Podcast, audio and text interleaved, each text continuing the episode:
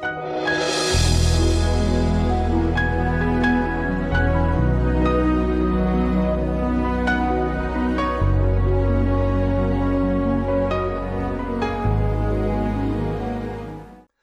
și bine ați venit la o nouă sesiune de învățătură din seria Vindecare Divină.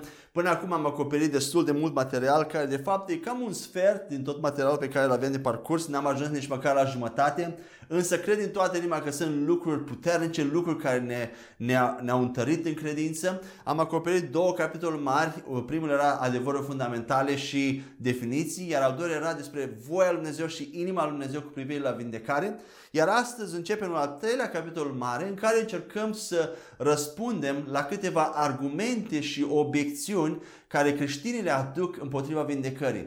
Uh, vedeți, am petrecut aproape șase ore aducând uh, suport biblic pentru vindecare. Uh, am arătat pasaj, am arătat că Isus a făcut, a vindecat. Inima lui Dumnezeu a fost să vindece încă din Vechiul Testament în Noul Testament, ucenicii au făcut aceleași lucruri și toate aceste lucruri, însă, indiferent de cât de multe uh, uh, argumente aducem pentru vindecare din Biblie, întotdeauna vor fi, vor fi, acele, uh, vor fi câteva locuri din Biblie pe care creștinii le aduc ca să argumenteze că nu mai putem vindeca azi așa cum Isus a vindecat sau că vindecarea nu mai este pentru astăzi sau că nu este pentru orice fel de boală sau oricând vrem noi.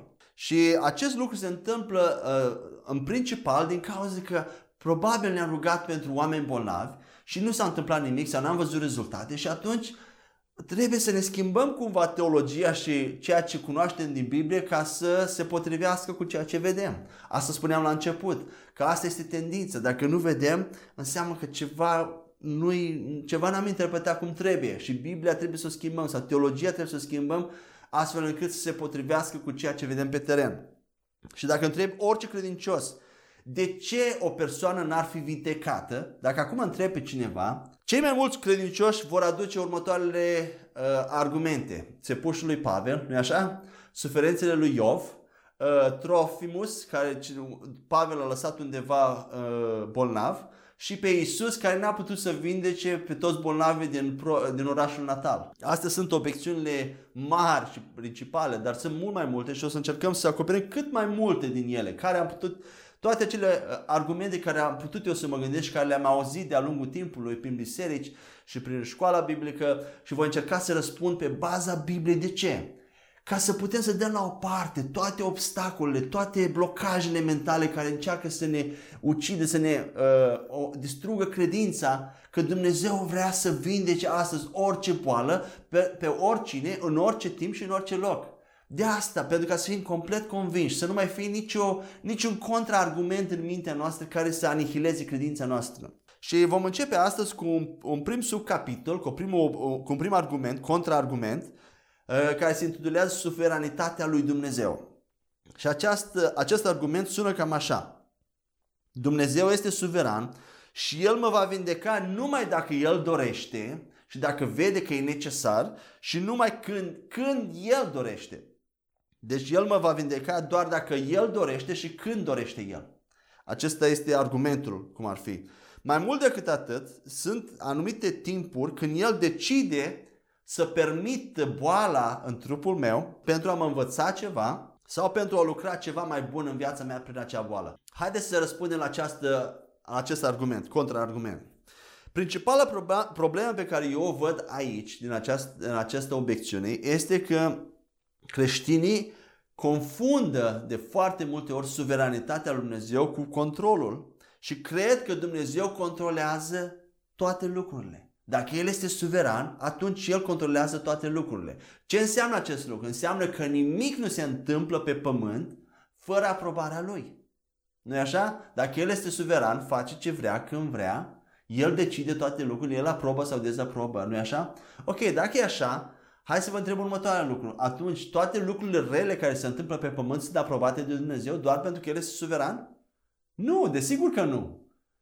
Deja, deja într-un anume fel, am distrus suveranitatea lui Dumnezeu pentru că suveranitatea nu este același lucru cu controlul. Haideți să vedem mai departe. Dacă o persoană crede cu adevărat că Dumnezeu este Cel care a pus boala peste ea, peste persoana respectivă, pentru că încearcă să învețe ceva, să se producă ceva, ceva bun în viața ta. Dacă el a pus și a aprobat, a permis o boală în viața ta ca să te învețe ceva, atunci n-ar mai trebui să te duci la doctor sau să iei medicamente, nu-i așa?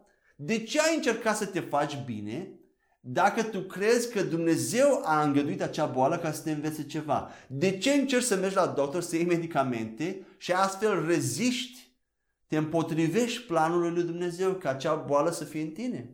Ar trebui să lași boala să-și facă, să, să, să, să, să meargă până la capăt ca să înveți lucruri pe care Dumnezeu vrea să-l înveți, nu așa? Și atunci să primești tot beneficiul, toate beneficiile pe care Dumnezeu încearcă să le aducă prin acea corectare, prin acea boală în viața ta. Însă nimeni, n-ai să auzi pe nimeni spunând aceasta pentru că este absurd. Uh, este chiar și mai absurd să crezi că Dumnezeu este Cel care este în spatele unei astfel de tragedii și al, al unei boli. Că Dumnezeu a pus acea boală peste tine. nu așa?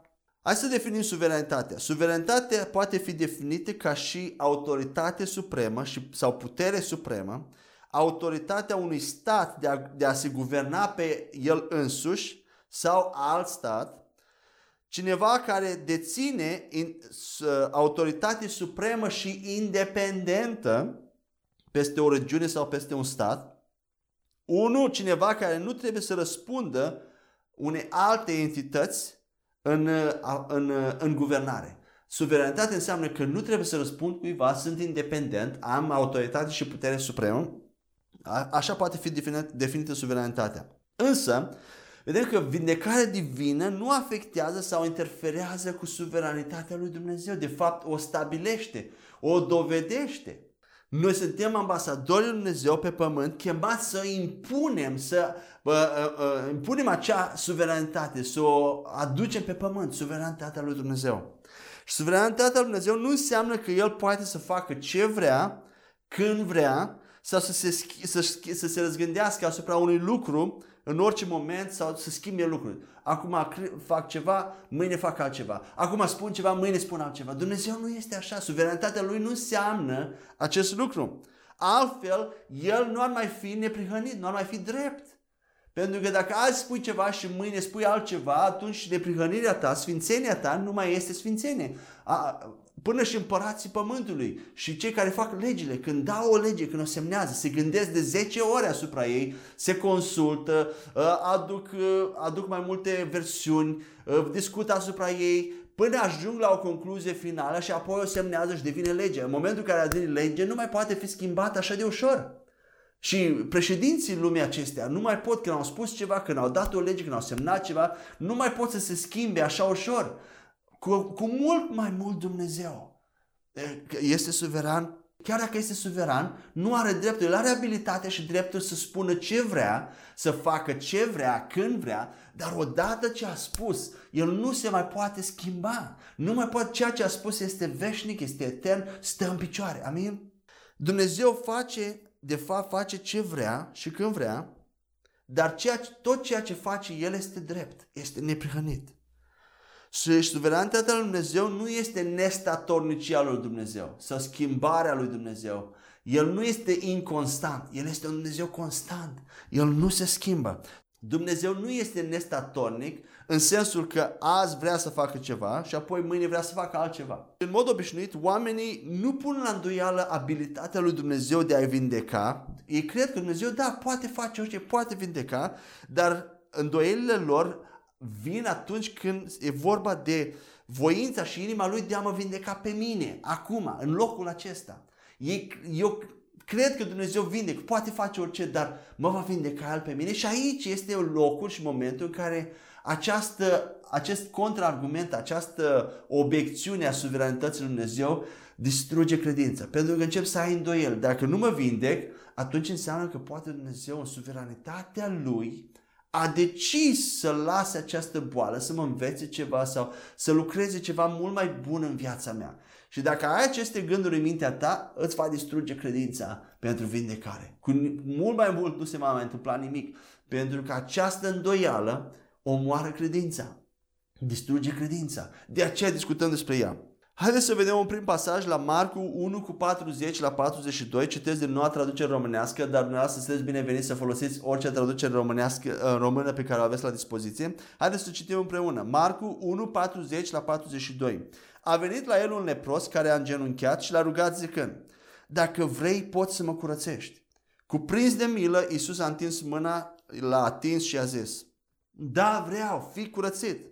Imediat și imediat lepra s-a îndepărtat de la el și a fost curățit. Am mai citit acest pasaj uh, în alte sesiuni și vedem, uh, vedem imediat că Isus nu a avut nevoie să se roage, n-a avut nevoie să se gândească, ci imediat a spus, da, vreau fi curățit. Încă de aici, plin de milă, vedem că inima lui Isus este să te vindece. Da, vreau să fii curățit tu, acolo, indiferent ce ai făcut, indiferent ce boală ai, indiferent în ce timp, în ce loc ești. Da, vreau, fi curățit. Și mai vedem câteva lucruri. Hai să analizăm acest pasaj mai în detaliu. Ca mulți oameni astăzi, acest lepros nu a pus, cum spuneam la îndoială, abilitatea lui Isus de a-l vindeca. El știa că Isus poate să-l vindece. Și probabil a auzit de toate miracolele pe care Isus le-a făcut. Probabil a auzit la alți leproși care au fost vindecați am, am mers la Isus și m-a vindecat. Și vestea că nu lepros era vindecat, chiar și în zilele noastre că ar fi vindecat pentru că este o boală incurabilă, vestea se duce repede că cineva a vindecat lepra. Și totuși, cu toate acestea, acest om se întreba, oare mă va vindeca și pe mine? Pe mine leprosul? Da, știu că cu tare și cu tare a fost vindecat, dar oare, oare Iisus vrea să mă vindece pe mine? Dar vedem aici în pasaj cu multă milă, cu multă compasiune, cu prins de milă și compasiune, Iisus și-a întins mâna și l-a atins înainte ca omul să fie vindecat. Vedeți?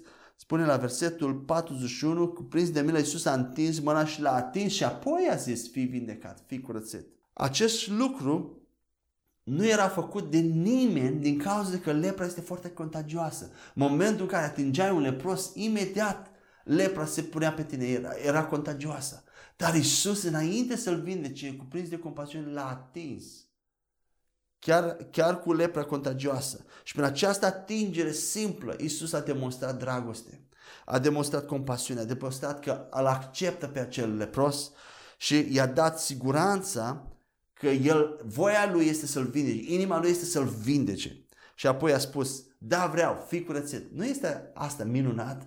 Extraordinar. Mila și inima lui Isus pentru bolnavi, pentru oameni care suferă. Mai sunt unii oameni care cred că Dumnezeu uh, vindecă numai atunci când El vrea și când nu vrea, nu vindecă. Și ei cred, acești oameni cred că atunci când Dumnezeu alege, atunci când El decide, atunci El mă va vindeca. Și aștept cu răbdare. Când Dumnezeu decide, El știe mai bine.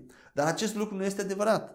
Acest lucru a fost adevărat în Vechiul Testament, dar nu mai este în, în, adevărat în Noul Testament.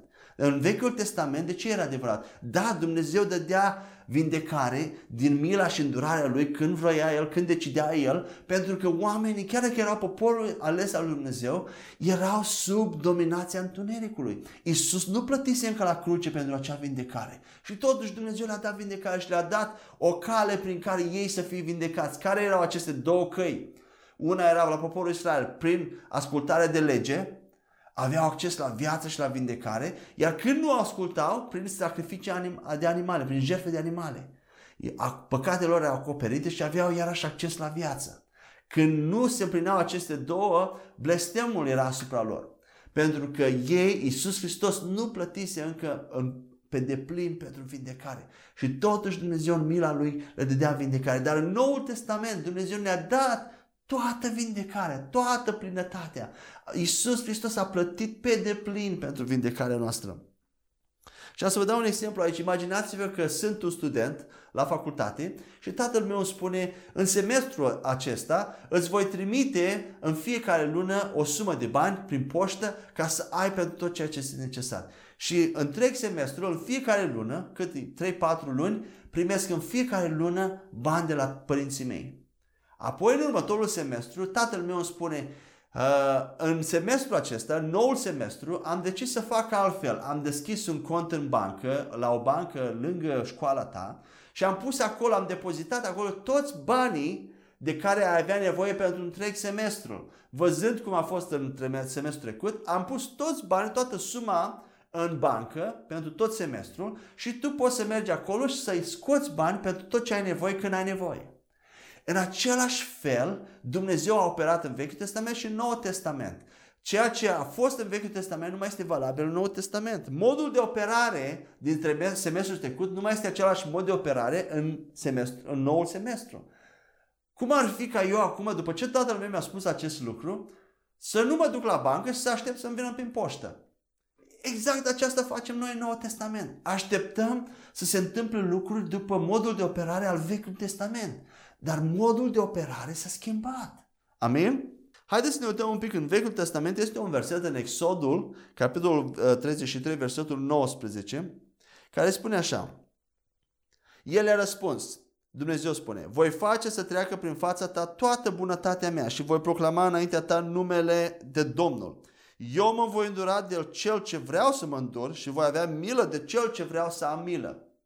Pare aici că Dumnezeu este un Dumnezeu capricios, un Dumnezeu egoist, un Dumnezeu dictator, El face ce vrea, se îndură de cine vrea, când vrea, are milă de cine vrea să aibă milă și transportăm această mentalitate în Noul Testament și atribuim acestui verset suveranitatea lui Dumnezeu. El face ce vrea, gândurile lui nu sunt gândurile noastre și o să, a, o să răspund și la acest verset. Uh, căile lui nu sunt căile noastre. Uh, însă, acest verset era în Vechiul Testament, era în timpul poporului Israel, când Dumnezeu a dat legea, când poporul Israel nu avea niciun drept la vindecare și la, la lucrurile lui Dumnezeu. Și dacă mergem în Geneza, înainte de poporul Israel, când nu era legea lui Moise, era har, era când Dumnezeu a vorbit lui Avram în Geneza 12 cu 2 la 3, Biblia spune așa, te voi face, Dumnezeu a spus lui Avram, te voi face un neam mare și te voi binecuvânta, voi face numele tău mare ca tu să fii o binecuvântare, îl voi binecuvânta, îi voi binecuvânta pe cei ce te vor binecuvânta, dar îl voi blestema pe cel ce te va blestema. În tine vor fi binecuvântate toate familiile pământului. Vedem că Biblia spune că în Galaten, la 3 cu 16 și 29, Biblia spune că Isus Hristos este sămânța lui Avram, este uh, urmașul lui Avram în care toate, care, care aceste semințe au fost făcute, toate aceste promisiuni pe care Dumnezeu le-a făcut lui Avram, El le-a făcut și seminței lui Avram, care este Hristos. Și dacă tu și cu mine aparținem lui Hristos, suntem în Hristos, cum suntem, suntem în Hristos și Hristos este în noi, ce se întâmplă? Atunci și tu ești sămânța lui Avram. Și tu ai acces, ești un moștenitor uh, pe baza promisiunii și acum în Hristos, când în Hristos a venit, noi suntem cei binecuvântați în Avram. Toate binecuvântările care au fost promise lui Avram au venit peste noi, noua creație, credincioșii, care suntem în Hristos. Dumnezeu a dat toate binecuvântările în Hristos. Dumnezeu a pus toate binecuvântările lui Avram în Hristos. Iar noi suntem în Hristos. Și Hristos în noi.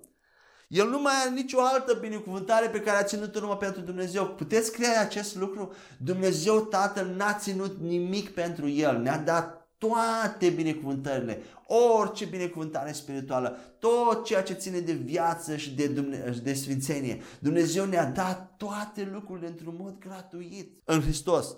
El nu spune ceva de genul, atunci când eu aleg, atunci când eu decid, atunci o să-ți dau. Dumnezeu nostru în Noul Testament nu mai operează așa. Nu El decide când să ne dea. El deja ne-a dat toate lucrurile în Hristos. El a făcut toate, ne-a pus la dispoziție toate binecuvântările în Hristos. Efeseni 1 cu 3 la 7 ne spune așa cum vedeam în sesiunea trecută. Așadar, sper că prin aceste pasaje, prin aceste cuvinte, am distrus această obiect, o, o, acest contraargument că suveranitatea lui Dumnezeu poate sta în calea vindecării unei persoane. Fals! Niciodată suveranitatea lui Dumnezeu nu stă în calea cuvântului pe care Dumnezeu deja l-a vorbit despre vindecare. În 1 Petru 2 cu 24, reluați sesiunea din urmă în care am vorbit și am dus pasaje biblice care vorbesc despre promisiunea lui Dumnezeu că vindecarea este pe același loc cu iertarea de păcate.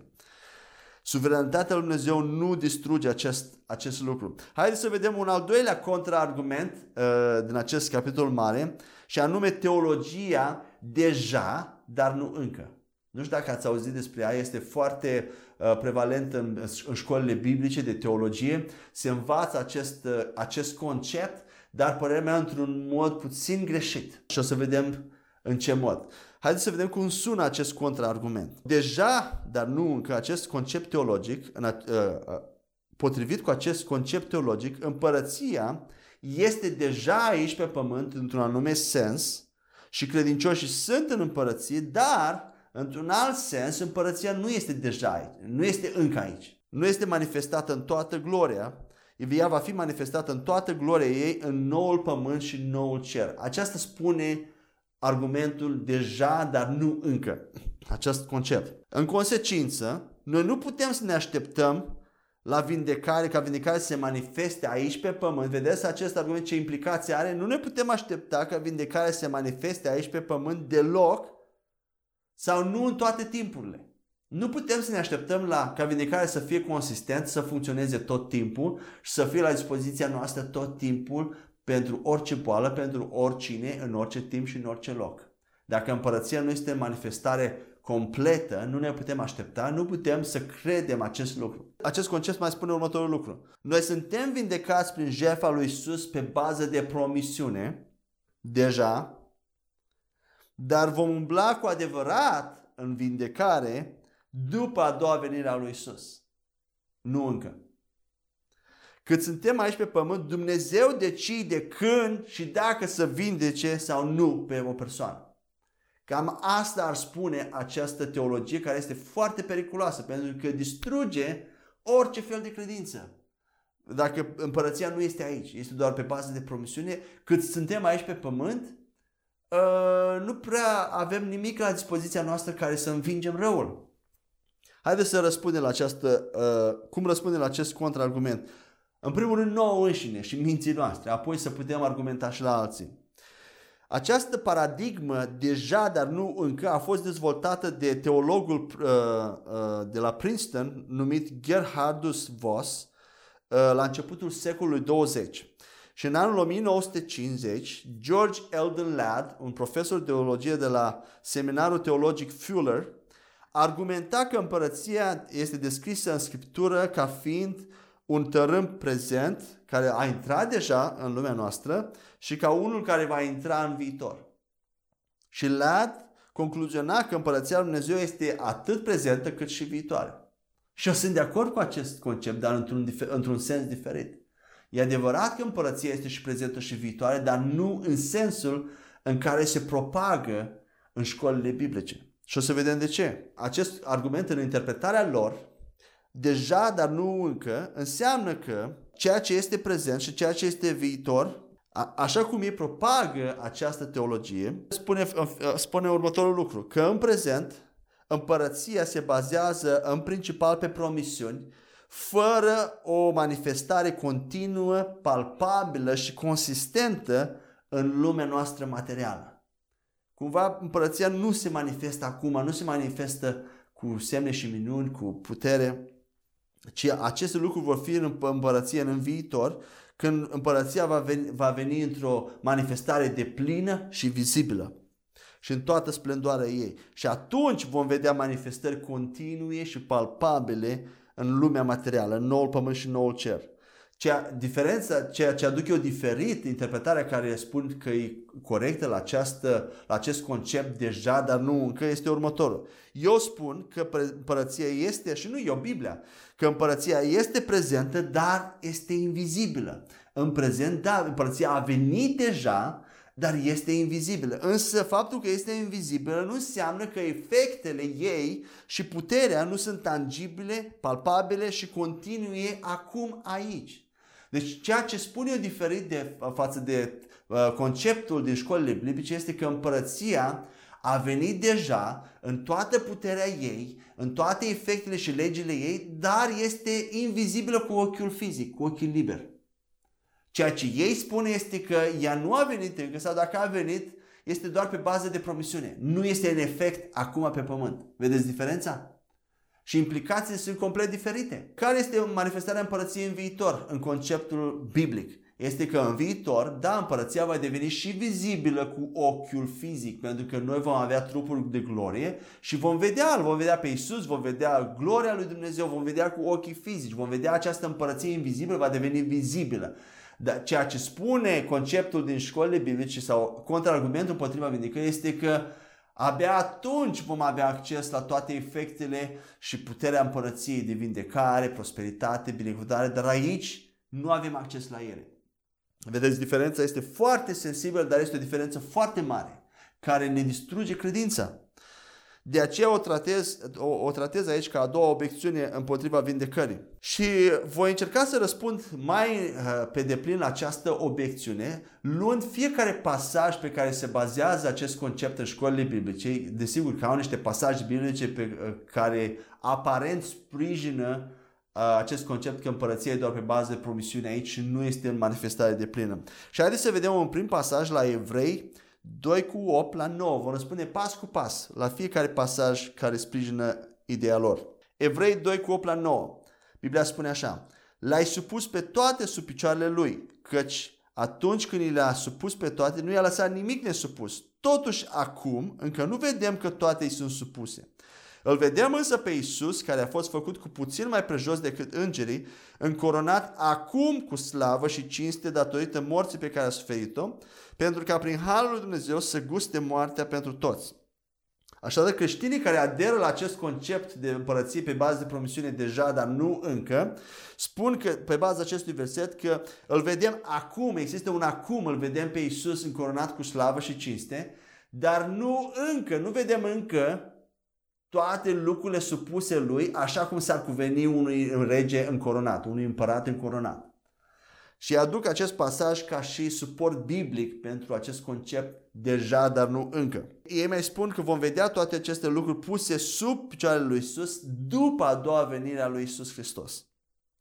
Problema mea cu interpretarea asta este următoarea. De ce presupunem în mod automat când citim acest verset, că toate lucrurile despre care vorbește acest pasaj vor fi supuse și puse sub picioarele lui Hristos abia după a doua venire, pentru că versetul nu spune.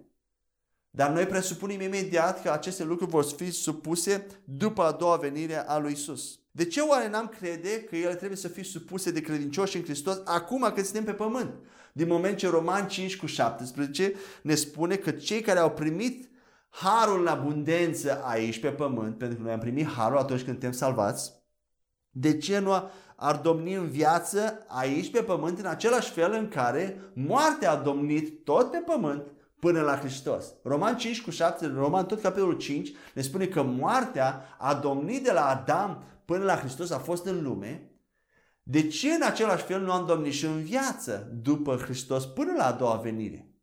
Are mult mai mult sens că aici pe pământ am primit harul, am primit salvarea, aici suntem chemați să domnim în viață. Care viață? Viața veșnică care Dumnezeu ne-a dat-o noul Duh recreat. Noi suntem chemați să domnim asupra lucrurilor exterioare. Da, nu peste alți oameni, nu peste voințele liberă a altor oameni, dar peste întuneric, peste diavol, peste boală, peste sărăcie, blestem, frică, depresie. Toate aceste lucruri suntem chemați să domnim peste ele, să ne luăm responsabilitate de a domni și a le ține, a le pune sub picioarele lui Hristos. Ele sunt deja acolo, în lumea spirituală, noi trebuie să le punem sub picioare în lumea materială ca voia lui Dumnezeu din locurile cerești să se manifeste pe pământ. Dacă este adevărat că lucrurile vor fi supuse după a doua venire a lui Hristos, atunci ce putem face noi aici pe pământ când suntem pe pământ ca și creștini? La ce suntem chemați? Suntem chemați să fim călcați în picioare de boală și de tuneric? Nu! Da, este un sens în care supunerea tuturor lucrurilor, desigur, va deveni completă și deplină când după a doua venire a lui Iisus Hristos noi, noi punem aici sub picioare și luptăm lupta credinței, dar nu toate lucrurile sunt complet puse, ele vor fi complet și definitiv puse după a doua venire a lui Hristos, dar până atunci noi suntem chemați să punem să supunem aceste lucruri sub picioarele lui Hristos. Amin? Și încă un lucru, la ce ne mai este de folos Evanghelia? Dacă toate lucrurile entuziasmante vor fi doar abia după a doua venire lui Hristos. Că nu, după a doua venire nu va mai fi în prezența dușmanilor. Nu va mai fi boală, nu va mai fi uh, sărăcie, nu va mai fi blestem. Atunci vom fi în gloria lui Dumnezeu. Nu mai avem nevoie de vindecare, vom, fi, vom trăi în sănătate veșnică. Aici suntem pe pământ, suntem în prezența uriașilor, a bolilor, a atacurilor celor rău. Aici trebuie să ne folosim de Evanghelie și de puterea Evangheliei și de credință, de lupta credinței pentru a învinge. De asta împărăția este deja aici. Haideți să mai vedem un pasaj la 1 Ioan 3 cu 2. Biblia spune așa. Prea iubiților, acum suntem copii ai lui Dumnezeu și ce vom fi n-a fost arătat încă, dar știm că atunci când se va arăta El, vom fi asemenea Lui pentru că îl vom vedea așa cum este. Potrivit cu această teorie, deja, dar nu încă, din nou în acest verset avem un acum, da? Acum suntem copiii lui Dumnezeu și avem un nu încă de starea noastră viitoare. Noi suntem copiii regelui, dar trebuie să așteptăm cum se, să vedem cum se va manifesta acest lucru. Și eu agreez că atunci când Isus va veni înapoi, vom fi ca Isus Hristos într-un mod fizic. Vom avea trupuri de glorie. Acum nu avem trupuri de glorie, dar atunci vom avea trupuri de glorie. Dar asta nu înseamnă că până atunci noi nu putem face nimic sau că Evanghelia nu ne-a pus la dispoziție nimic aici pe pământ când suntem pe pământ. După a doua venire a lui Hristos, Isus va deveni vizibil, toate trupurile noastre vor fi glorificate și toată lumea va ști, va ști cine sunt fiii lui Dumnezeu. Dar până atunci avem o slujbă de făcut ca și Fia lui Dumnezeu. Noi suntem chemați să-L revelăm pe Iisus Hristos încă de pe acum. Să arătăm lumii cine este Hristos, cine sunt fiii lui Dumnezeu. Cine, să manifestăm fiii lui Dumnezeu aici pe pământ. Haideți să mai vedem încă un pasaj care a, aparent sprijină acest concept greșit deja, dar nu încă. Romani 8 cu 30. Și pe aceea pe care i-a hotărât mai dinainte, i-a și chemat, pe aceea pe care i-a chemat, i-a și îndreptățit, iar pe aceea care i-a îndreptățit, i-a și glorificat. Teoria deja, dar nu încă, spune pe baza acestui verset că noi nu ne simțim foarte glorificați, deși Biblia spune că am fost glorificați, nu ne simțim glorificați cea mai mare parte a timpului și că în prezent, realitatea spirituală prezentă nu se potrivește cu realitatea fizică viitoare. Biblia spune că am fost glorificați, dar nu ne simțim glorificați și pe baza acestui lucru înseamnă că împărăția nu a venit încă, ea este doar pe bază de promisiune. A fost glorificați pe bază de promisiune, dar nu este manifestat încă. Și în acest verset, haideți să vedem ce înseamnă acest glorificat. Vedem că Dumnezeu pe cei care i-a, i-a hotărât mai dinainte, i-a și chemat sau predestinat și iar apoi i-a îndreptățit. Predestinarea sau chemarea și îndreptățirea sunt două lucruri spirituale, nu fizice. Și dacă noi am crede, dacă în acest pasaj cuvântul glorificat s-a referit la trupurile de glorie fizice în viitoare, atunci da, nu, încă nu a venit acea glorie. Dar din cauza că îndreptățirea și predestinarea sunt două lucruri spirituale, Înseamnă că și... De ce nu ne-am uitat la acest verset cu, ca și cum glori, acest glorificat, acest cuvânt ne-a glorificat la trecut, se referă la gloria lui Dumnezeu nu fizică, ci gloria care a fost restaurată prin recrearea noului Duh. Vedem la Roman 3 cu 23 că atunci când Adam a păcătuit, a devenit lipsit de slava lui Dumnezeu, de gloria lui Dumnezeu. Iar apoi vedem pe Isus în, în Evanghelie, Biblia spune că atunci când a transformat apa în vin la nunta din Cana, spune că a fost prima dată când Isus și-a manifestat gloria. Dar Isus nu avea un trup de glorie, însă și-a manifestat gloria. Așadar, de ce nu ne-am uitat la acest verset? Uh, în prisma faptului că Dumnezeu ne-a glorificat deja, în sensul că ne-a umplut din nou de glorie și slavă care ne-a fost furată atunci când Adam a păcătuit, de care a fost golit, ne-a umplut din nou atunci când ne-a dat un nou duh, atunci când ne-a născut din nou, Dumnezeu a restaurat gloria și puterea Lui în toată plinătatea ei în noi. În sensul, eu cred că are mai mult sens pentru că deja am fost glorificați. Vedem așa de multe promisiuni la trecut am fost glorificat, am fost vindecat prin rănile lui Isus Hristos. Atunci când Isus Hristos a murit la cruce, noi am fost glorificați. Haideți să vedem ce înseamnă această glorie. O să vorbesc un pic despre această glorie un pic mai mult și apoi mă întorc la alte pasaje care a, aparent susțin această teorie greșită. Haideți să vedem 1 Corinteni 2 cu 6 la 13. Spune așa. Totuși, noi vorbim despre o înțelepciune printre cei desăvârșiți, dar nu a veacului acestuia, nici a conducătorilor acestui veac care sunt nimiciți, ci vorbim despre înțelepciunea lui Dumnezeu, cea ținută ascunsă într-o taină pe care Dumnezeu a hotărât-o dinainte spre slava noastră, nu știu dacă ați văzut odată acest lucru, înaintea veacurilor și pe care niciunul dintre conducătorii acestui veac n-a cunoscut-o, pentru că dacă ar fi cunoscut-o, nu l-ar fi răstignit pe Domnul Slavei. Dar așa cum este scris, lucruri pe care ochiul nu le-a văzut și urechea nu le-a auzit, iar la inima omului nu s-au suit, așa sunt lucruri pe care le-a pregătit Dumnezeu celor ce iubesc. Nouă însă Dumnezeu ni le-a descoperit prin Duhul, căci Duhul cercetează toate lucrurile, chiar și lucrurile adânci ale lui Dumnezeu. Într-adevăr, cine cunoaște lucrurile omului, dacă, cine cunoaște lucrurile omului dacă nu Duhul omului care este în el? Tot astfel, nimeni nu cunoaște lucrurile lui Dumnezeu în afară de Duhul lui Dumnezeu. Însă noi n-am primit Duhul lumii, ci Duhul de la Dumnezeu, ca să cunoaștem lucrurile ce ne-au fost dăruite de Dumnezeu. Și vorbim despre ele nu prin cuvinte învățate cu ajutorul înțelepciunii omenești, ci prin cuvinte învățate cu ajutorul Duhului, explicând lucrurile duhovnicești pentru cei duhovnicești. Haideți să vedem uh, pe rând în acest pasaj la versetul 7 începând. Biblia spune că înțelepciunea lui Dumnezeu, versetul 7, vorbim despre înțelepciunea lui Dumnezeu ce a ținut ascunsă, care a fost hotărâtă mai dinainte sau predestinată pentru gloria noastră, aici pe pământ, pentru slava noastră. O să vedem că e vorba despre o slavă care să se manifeste aici pe pământ, nu slava viitoare. Apoi vedem la versetul 8 că Domnul este numit Domnul Slavei, Domnul Gloriei. Înseamnă că Dumnezeu are o glorie, are o slavă care poate fi manifestată chiar într-un mod invizibil. Ce este această glorie? Versetul 9. Apoi în versetul 9 începe să descrie ce este această slavă, Domnul Slavei, această slavă pe care Dumnezeu a pregătit-o pentru noi de, mai dinainte. Lucruri pe care ochiul nu le-a văzut și urechile nu le-a văzut, nu le-a auzit, iar la inima omului nu s-au suit. Așa sunt lucrurile pe care le-a pregătit Dumnezeu celor ce iubesc. Și ne oprim aici și credem că aceste lucruri despre care vorbește aici Biblia sunt lucrurile din viața viitoare. Însă nu este așa. Haideți să continuăm la 10. Ce sunt aceste lucruri? Nou însă Dumnezeu ne le-a descoperit aceste lucruri prin Duhul deja. Care sunt aceste lucruri? Ele sunt lucruri care ne-au fost descoperite. Vedem la versetul 12. Însă noi n-am primit Duhul lumii, ci Duhul de la Dumnezeu ca să cunoaștem lucrurile ce ne-au fost dăruite de Dumnezeu. Ne-au fost dăruite de Dumnezeu când? În Hristos.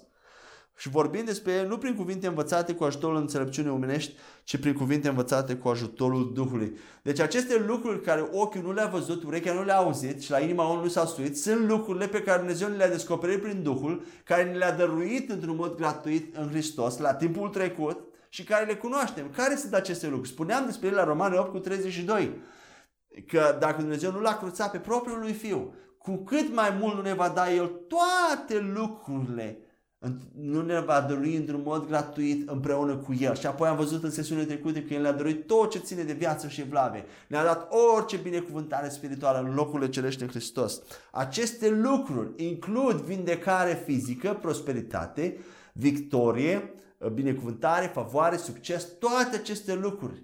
Dumnezeu ne le-a dat nou în Hristos. Haideți să mai vedem un pasaj despre glorie. Ioan 17 cu 22. Iisus se roagă aici, în capitolul 17 în Ioan. Eu le-am dat slava pe care mi-ai dat-o tu, pentru ca ei să fie una așa cum și noi suntem una. Iisus se roagă aici și spune, gloria care tu mi-ai dat-o, Doamne, Tată, le-am dat-o lor. Și implicit noi creații. Gloria pe care Iisus a avut-o ne-a dat-o nouă. Noua creație, credincioși. Și acea glorie, acea glorie pe care El a manifestat-o pe pământ ne-a dat-o și nouă. Încă un pasaj, la 2 Corinteni 3 cu 18. Iar noi toți, cu fața neacoperită, reflectând slava Domnului ca într-o oglindă, suntem transformați după același chip al său, din slavă în slavă, în tocmai ca de la Domnul Duhului. Unde ne uităm noi în această oglindă a, sla, a slavei Domnului? Aici pe pământ. Asta înseamnă că aici pe pământ suntem transformați din glorie în glorie, din slavă în slavă, nu în viața viitoare. Aici pe pământ suntem transformați în glorie. Ne uităm în această oglindă a slavei lui Dumnezeu. Dar când te uiți în oglindă, pe cine vezi? Pe tine însuți. Așadar, Biblia spune că ne uităm, pe măsură ce ne uităm tot mai mult în oglinda gloriei lui Dumnezeu, vedem gloria lui Dumnezeu, dar ne vedem și pe noi înși. Și pe, când, dacă continuăm să ne uităm la această oglindă și reflect, uh, începem să reflectăm acea glorie pe care Dumnezeu deja a pus-o în noi și începem în progresiv să fim transformați în același chip al său. Cu alte cuvinte, chipul lui care este în Duhul nostru începe să iasă în afară și suntem transformați din glorie în glorie în același chip. Și vedem că această glorie noi am fost glorificați în duhurile noastre la momentul mântuirii. Când l-am primit pe Iisus Hristos în inima noastră, noi am fost glorificați. Gloria a fost restaurată. Noi purtăm această glorie a Tatălui oriunde mergem. Dar această glorie este manifestată prin noi pe pământ în nivele. Din glorie în glorie, în etape. Pe măsură ce reflectăm, ne uităm în acea oglindă, pe măsură ce ne renoim mintea, pe măsură ce primim mai multe revelații de la Duhul Sfânt și credem acele revelații, începem să manifestăm, să emanăm gloria lui Dumnezeu din ce în ce mai mult, prin mâinile noastre, prin viața noastră și nu numai în acte de sfințenie, ci în putere. Amen? Gloria lui Dumnezeu s-a manifestat, dacă vă uitați în Evanghelie, prin scoatere de demoni, prin înviere de morți, prin, și o să vedem câteva pasaje încă, prin vindecarea bolnavilor. Efesien 2 cu 6 spune așa, El ne-a înviat împreună cu Hristos și ne-a așezat împreună cu El în locurile cerești în Hristos Isus. Ne întoarcem la cele pasaje care aparent susțin teoria greșită deja, dar nu încă. Conceptul deja, dar nu încă, spune că împrejurimile din jurul nostru nu se aseamnă foarte, nu seamănă foarte mult cu locurile cerești. Dar Biblia spune că acum noi stăm, suntem așezați, da? Spune, ne așezat, suntem așezați împreună cu El în locurile cerești. Deci avem un acum, suntem așezați, dar nu încă, încă nu vedem locurile cerești. Și pe baza acestui verset ei argumentează deja, dar nu încă. Însă, nu este așa. Locurile cerești înseamnă, cum spuneam și în alte sesiune, to- toată lumea invizibilă care include pământul, include forțele întunericului, include uh, primul, al doilea și al treilea cer. De ce? Pentru că dacă citiți Efeseni, cartea Efeseni, o să vedeți că noi care suntem acum pe pământ suntem în locurile cerești, forțele întunericului sunt tot în locurile cerești și el nu pot să fie în al treilea cer cu Dumnezeu, nu așa unde tronul lui Dumnezeu este, și Hristos însuși este tot în locurile cerești. Asta înseamnă că Biblia aici vorbește despre o poziție de autoritate și că locurile cerești includ, locurile cerești se referă la toată lumea spirituală, care include toate cerurile, inclusiv pământul.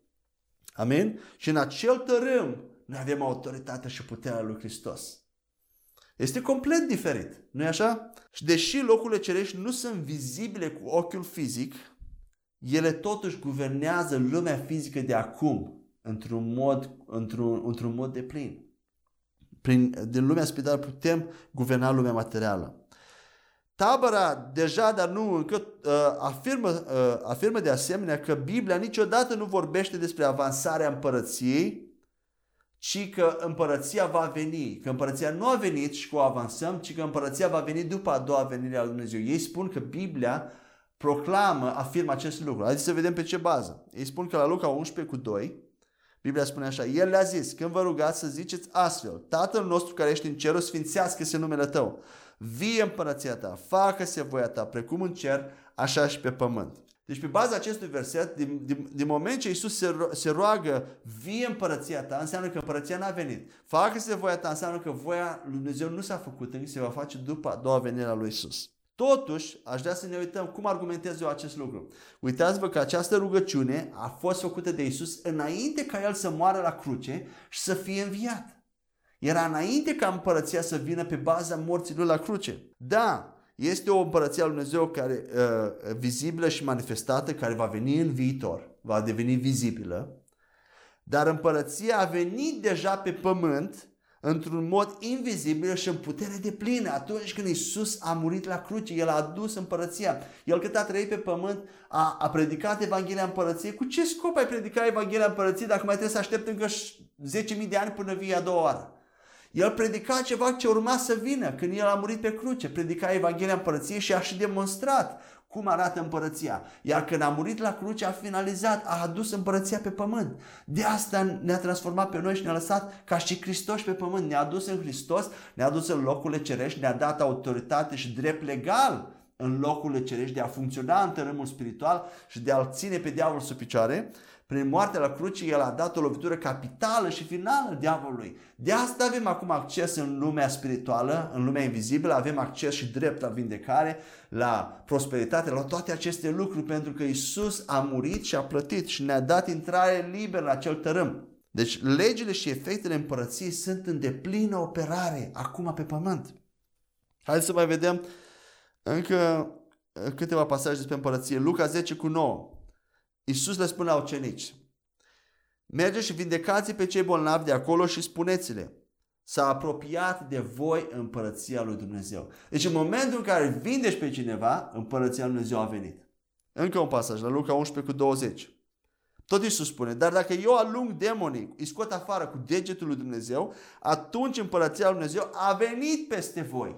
Deci ceea ce Isus a făcut, a inaugurat, a adus împărăția și a arătat în deplină manifestare cum arată împărăția. Când aceste lucruri se întâmplă, atunci împărăția a venit. Împărăția este aici, se întâmplă și în ziua de azi. Se scot demoni, sunt oameni vindecați, împărăția este deja aici pe pământ. Tabăra deja, dar nu încă, afirmă că împărăția nu este din această lume, potrivit cu Ioan 18 cu 36 și că bazat pe parabolele lui Iisus, pe pildele lui Iisus despre împărăție, împărăția într-un mod încet se apropie de uh, împlinirea finală și nu, nu intră în lumea materială într-un mod sporadic pentru a, aduce, a ne aduce mângâiere sau aduce eliberare în această lume.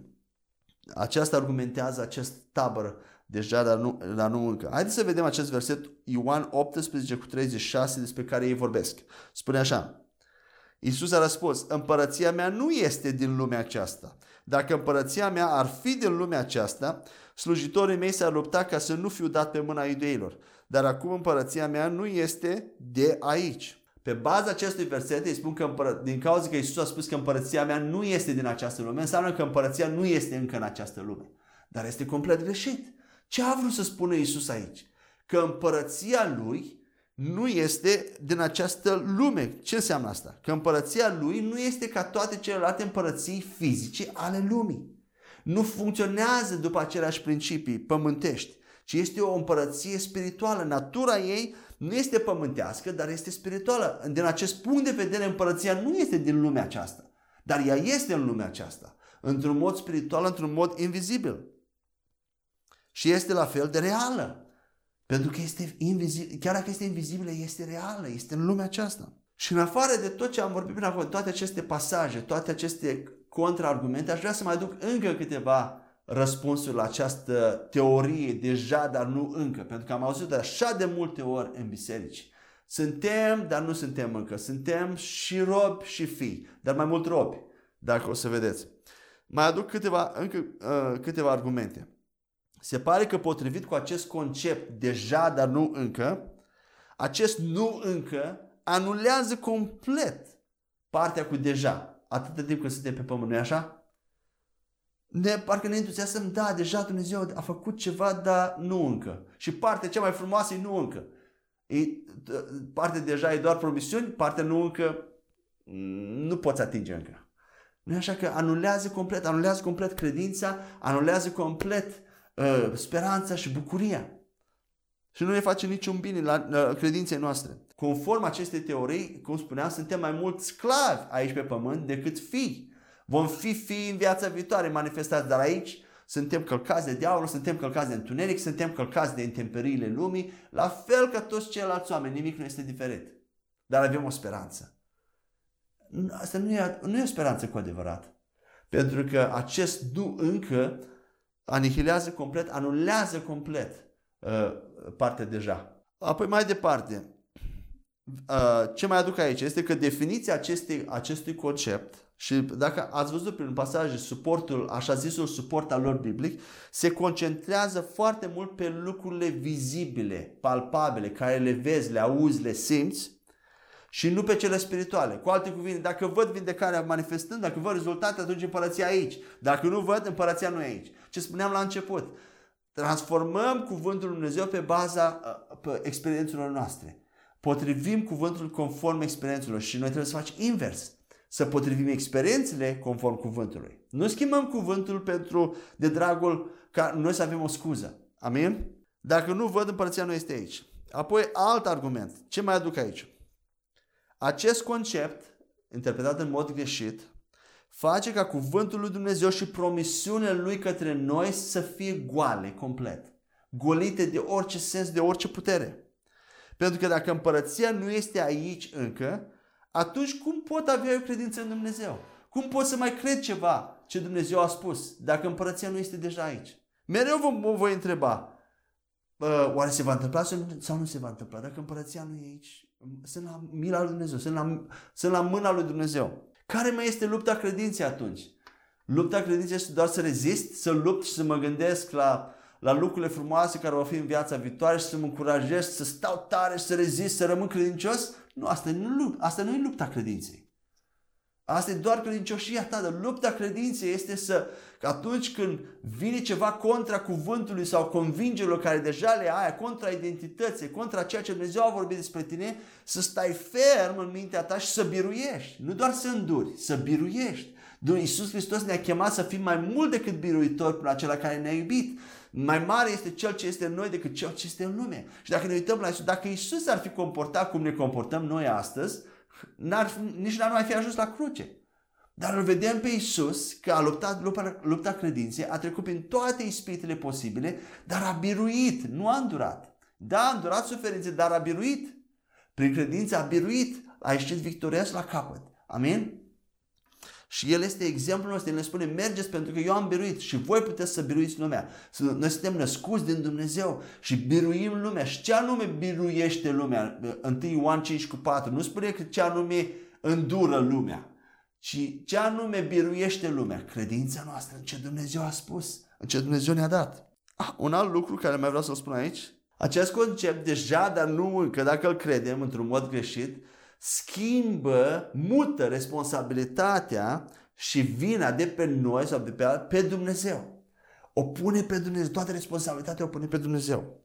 Și dacă vindecările nu se întâmplă, atunci este din cauza că Dumnezeu este suveran sau că împărăția nu a venit încă pe pământ. Și atunci eu sunt absolvit de orice responsabilitate de a mai avea credință, de a mai lupta credință. Nu mai este niciun loc pentru a spune că nu am destulă cunoștință, poate să n-am primit destulă revelație, n-am destulă înțelegere, poate nu am destulă credință, nu, credința mea nu este destul de puternic sau nu eliberez în destul de mare măsură, sau poate pur și simplu n-am perseverat destul de mult.